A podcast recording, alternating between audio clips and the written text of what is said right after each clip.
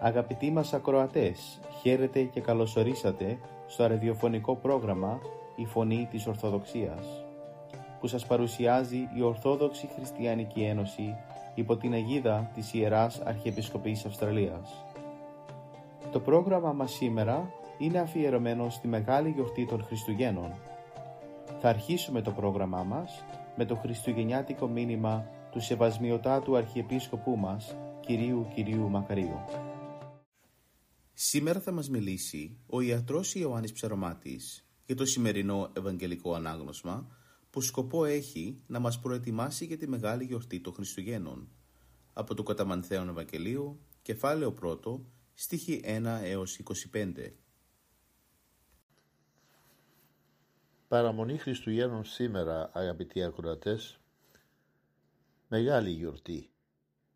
Χαρμόσυνη η ατμόσφαιρα οι χριστιανικοί λαοί ετοιμάζονται να πανηγυρίσουν την χαρμόσυνη γιορτή της ενανθρώπισης του Θεού, την κάθοδο του Ιού και Λόγου και την συναναστροφή του με, με μας για να μας σώσει. Αυτός είναι ο λυτρωτής που περίμεναν οι άνθρωποι, ο Μεσσίας όπως τον ονόμαζαν οι Εβραίοι, ο Εμμανουήλ όπως τον προείπε ο Ισαΐας, ο Ιησούς όπως τον εκάλεσε ο άγγελος.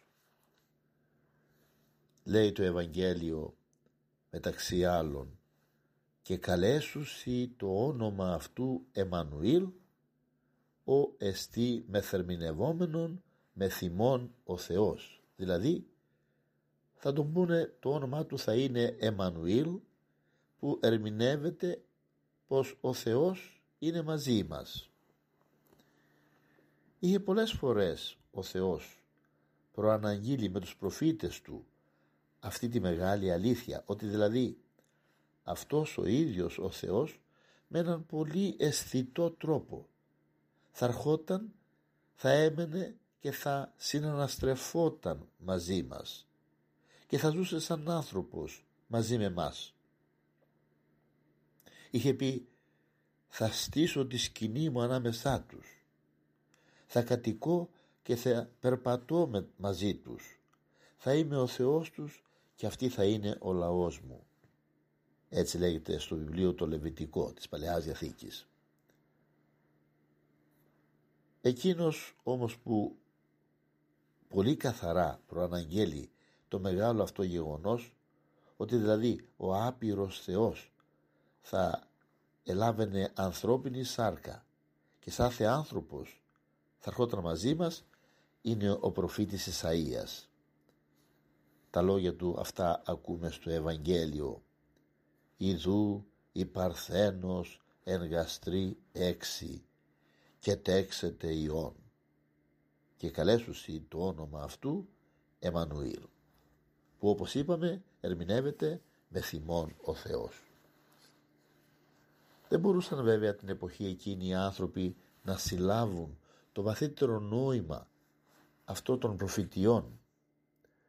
Δεν ήταν σε θέση να εννοήσουν πως ο Θεός που αυτοί πίστευαν ότι κατοικεί στον ουρανό θα μπορούσε να έμενε και να συναναστρεφόταν μαζί τους.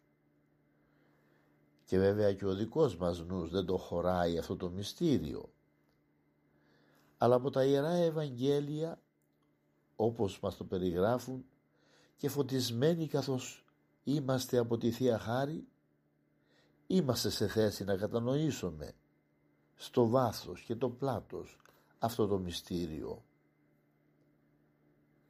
Σημαίνει ότι αυτή η παρουσία και η παραμονή του Θεού μαζί μας θα ήταν παρουσία σωτηρίας, πηγή δωρεών, χαρίτων, προσφορά λύτρωσης, βασιλεία επίγειος, με συνέχεια βέβαια την αιώνια βασιλεία του ουρανού.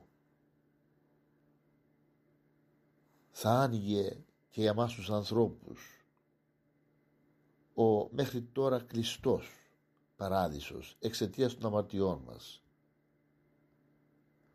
Αυτά προσέφερε στο ανθρώπινο γένος ο Κύριος ημών Ιησούς Χριστός που γεννιέται αύριο πάλι ανάμεσά μας. Αυτά έγιναν για να μπορούμε να αισθανόμαστε πάλι ως οικοί του Θεού, δικοί τους δηλαδή. Και συμπολίτες των αγγέλων. Με τη λυτρωτική θυσία του Εμμανουήλ του Χριστού. Έπρεπε να προηγηθεί η ενανθρώπιση και η λυτρωτική θυσία στο Γοργοθά για να επακολουθήσει η ειδική, η πλουσιόδορη και άπειρη ευεργετική παρουσία του Θεού μεταξύ μας.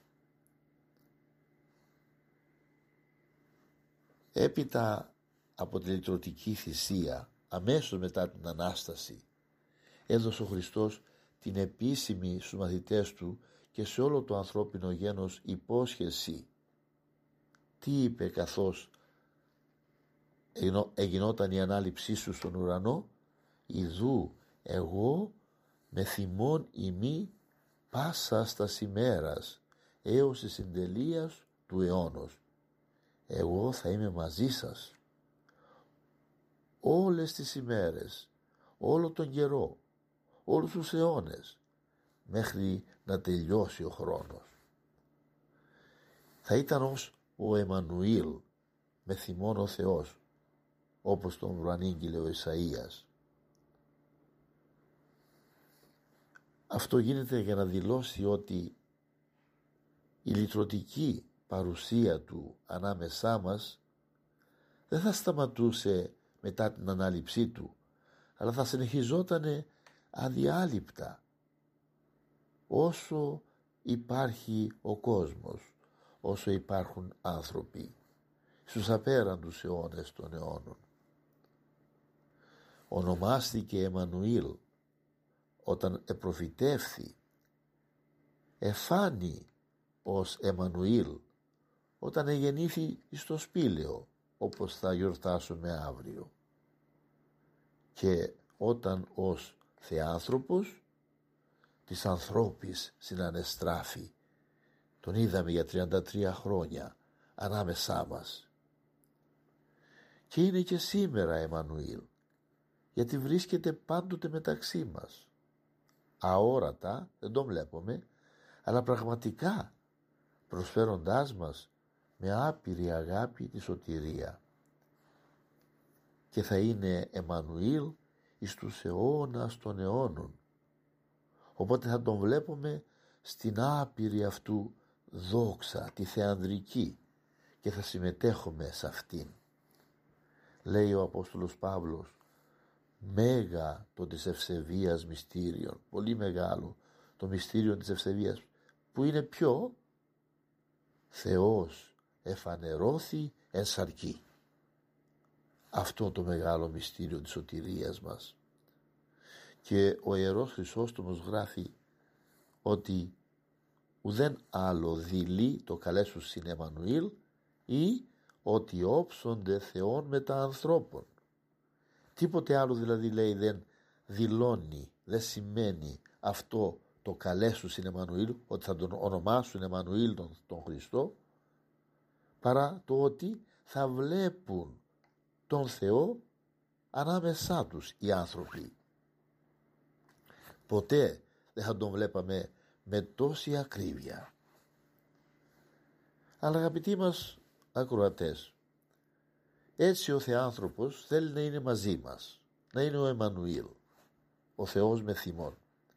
Γι' αυτό πήρε την ανθρώπινη σάρκα και προσέφερε τη λυτρωτική του θυσία, για να είναι πάντοτε μαζί μας, να κατοικεί στις καρδιές μας. Αλλά ας βάλουμε στον εαυτό μας το ερώτημα, θέλουμε κι εμείς να είμαστε πάντοτε μαζί με το Θεό; Θέλουμε πάντοτε να παραμένουμε εμείς μαζί Του. Αυτό θα γίνει όταν βρισκόμαστε σε συνεχή επαφή με την Εκκλησία Του, με τα αγιαστικά μυστήρια της Εκκλησίας μας, με τη μετοχή μας στην εκκλησιαστική ζωή, μέσα από την άσκησή μας. Αυτό είναι το ορθόδοξο φρόνημα. Αν πραγματικά θέλουμε το Θεό να κατοικεί μέσα μας, πρέπει και εμείς να καθαρίζουμε τον εαυτό μας, τη συνείδησή μας και την καρδιά μας από, παν, από κάθε μολυσμό σαρκός και πνεύματος ούτως ώστε να γινόμαστε επιδεχτικά δοχεία της χάρης του Κυρίου μας. Να ετοιμάζουμε την καρδιά μας ναι μεν φτωχή σαν το σπήλαιο, σαν τη φάτνη, αλλά όμως με την αγνότητα, με εκείνη την αγνότητα που τον έφερε στον κόσμο η Παναγία Μητέρα μας. Αν μπορούμε πράγματι με συντριβή καρδιάς να κοιτάξουμε μέσα μας, να καθαρίσουμε τον εαυτό μας από αυτούς τους μολυσμούς της σαρκός και του πνεύματος. Και μπροστά στον πνευματικό μας πατέρα με την ειλικρινή εξομολογησή μας να καθαρίσουμε την καρδιά μας όντως τότε πραγματικά θα μετατρέψουμε την καρδιά μας και θα τη μεταμορφώσουμε σε μία τόσο όμορφη κατοικία για να κατοικήσει μέσα αυτός ο σωτήρας μας και λυτρωτής μας που επιθυμεί πάντοτε να μένει μαζί μας και ήθε και εμείς μαζί του. Καλά Χριστούγεννα αδελφοί. Αμήν.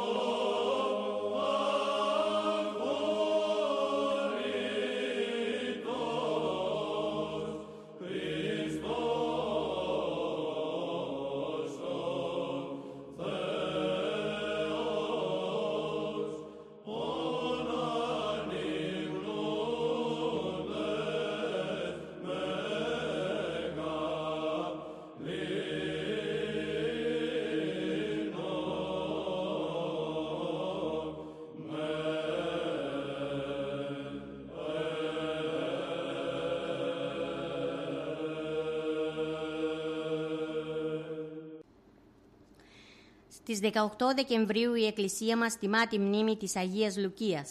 Στο πρόγραμμα μας σήμερα θα αφιερώσουμε μερικές σκέψεις από την ζωή της. Η μεγάλη της πίστη έκανε θαύματα, αλλά και η ίδια βραβεύτηκε ανάλογα. Η Λουκία έζησε στα μέσα του 3ου μετά Χριστον αιώνα και γεννήθηκε στις Σιρακούσες της Σικελίας. Ήταν μοναχοκόρη που είχε χάσει νωρίς τον πατέρα της και η ευσεβής μητέρα της έπασχε από αιμόρια. Η βοήθεια των γιατρών δεν στάθηκε ικανή να την γιατρέψει, γι' αυτό και περίμενε τη γιατριά της μόνο από τη Θεία Βοήθεια. Στην Κατάνη βρισκόταν το λείψανο της Αγίας Αγάθης και μητέρα μαζί με την κόρη πήγαν να το προσκυνήσουν. Τη νύχτα που έφτασαν η Λουκία προσευχήθηκε με όλη της τη δύναμη που έβγαινε από τη μεγάλη πίστη που φόλευε στην καρδιά της για τη θεραπεία της μητέρας της. Κατόπιν κοιμήθηκε και στον ύπνο της είδε την Αγία Αγάθη που της είπε ότι η μητέρα της θα θεραπευόταν και η ίδια θα πέθαινε μαρτυρικά για τον Χριστό. Την επομένη μέρα πράγματι η μητέρα της θεραπεύτηκε και οι δύο μαζί τότε ευχαρίστησαν τον Θεό και την Αγία. Όταν επέστρεψαν στις Σιρακούσες, η Λουκία έπεισε τη μητέρα της και διαμήρασαν όλοι τους την περιουσία στους φτωχούς. Έπειτα η ίδια η Λουκία κατέβαλε κάθε προσπάθεια για να μεταδίδει το φως του Ευαγγελίου και σε άλλες κοπέλες που βρίσκονταν στο σκοτάδι της πλάνης. Καταγγέλθηκε όμως γι' αυτό επί του διώκτου βασιλιά Δεκίου και δικάστηκε, αφού απέρριψε με γενναιότητα όλες τις προτροπές για να αρνηθεί τον Χριστό, καταδικάστηκε σε θάνατο και έτσι η νεαρή αλλά γενναία Παρθένος αποκεφαλίστηκε για την πίστη της.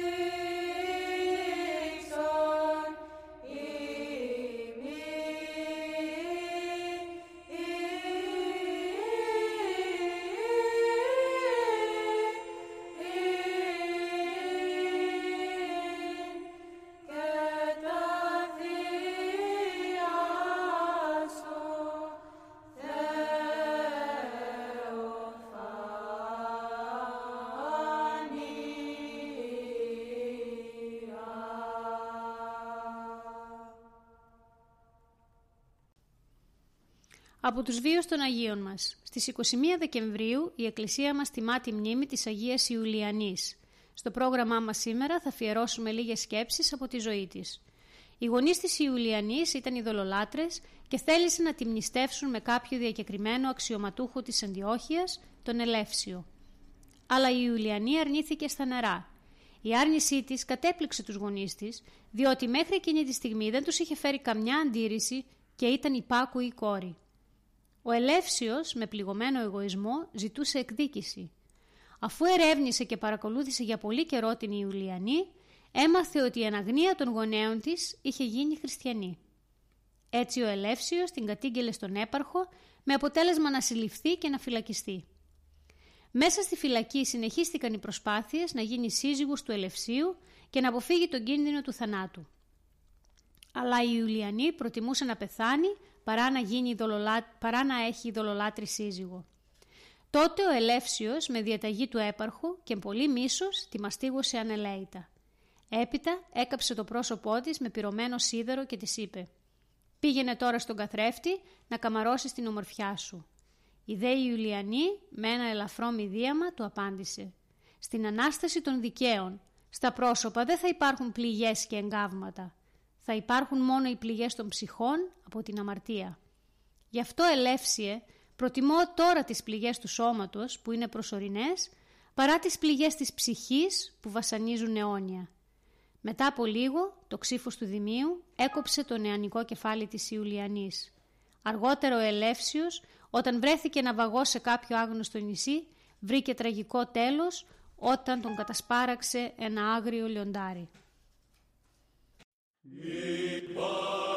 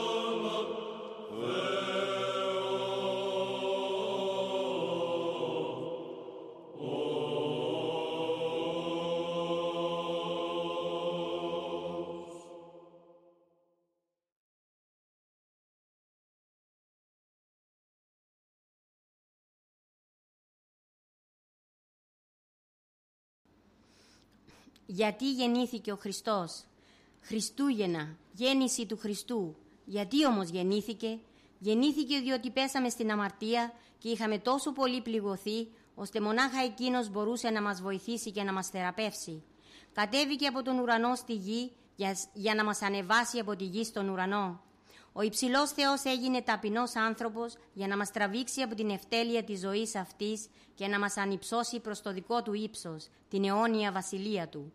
Η δική του ενανθρώπιση, δηλαδή η γέννηση και φανέρωσή του ως ανθρώπου μεταξύ μας, δεν φανερώνει μόνο τη δική του άπειρη θεία φιλανθρωπία, την τιμή προς την εικόνα του τον άνθρωπο. Αποκαλύπτει και το μέγεθος της δικής μας αποστασίας ξεσκεπάζει και την απελπιστική και τραγική κατάσταση στην οποία είχαμε φτάσει. Έτσι, και αυτό είναι το μεγάλο μήνυμα των Χριστουγέννων, ο καταπληγωμένος άνθρωπος της κάθε εποχής μπορεί αν θέλει να καθρεφτίσει τον εαυτό του στη φτωχική βάθνη της, φάτνη της Φιθλεέμ και καθρεφτίζοντας τον να δει προς πώς τον κατάντησε ο μισόθεος και μισάνθρωπος διάβολος, βλέποντας δε τη θλιβερή του κατάσταση να συγκλονιστεί, να έρθει σε επίγνωση της εσχάτης αδυναμίας και φτώχειας του και εννοώντας όλα αυτά να συνέλθει και να βρει πάλι τον εαυτό του. Τότε θα σκύψει να προσκυνήσει ταπεινά το θείο βρέφος, όπως η βοσκή, όπως η σοφή μάγη της Ανατολής και θα δοξάσει από τα βάθη της ψυχής του τον φιλάνθρωπο λυτρωτή του και θα του αναπέμψει το μυριόστομο αγγελικό ύμνο «Δόξα εν υψίστης Θεό και πηγή ειρήνη εν ανθρώπης ευδοκία». Δόξα είναι στον Θεό και στα ύψιστα μέρη του ουρανού από τους αγγέλους που κατοικούν εκεί. Στη γη δε που είναι ταραγμένη από την αποστασία και τα βίαια πάθη, ας βασιλεύσει η Θεία Ειρήνη. Διότι ο Θεός έχει εκδηλώσει με τρόπο λαμπρό την αγαθή θέληση, την εύνοια και ευαρέσκειά τους στους ανθρώπους με την ενανθρώπιση του Ιού Του. Δόξα στο θείο βρέφος που το καμαρώνει σιωπηλά και σκύβει πάνω του με τρυφερή στοργή γεμάτη έκσταση μια νέα κόρη, η Παρθένος. Στο θείο βρέφος που εκατοντάδες χρόνια το περίμενε ο πονεμένος λαός του και που αιώνες τώρα προσφέρει τη δύναμη στους αδύνατους, στους άρρωστους την υγεία, στους νεκρούς από την αμαρτία τη νέα ζωή του ουρανού και της εφρόσινης ατελεύτητης αιωνιότητος.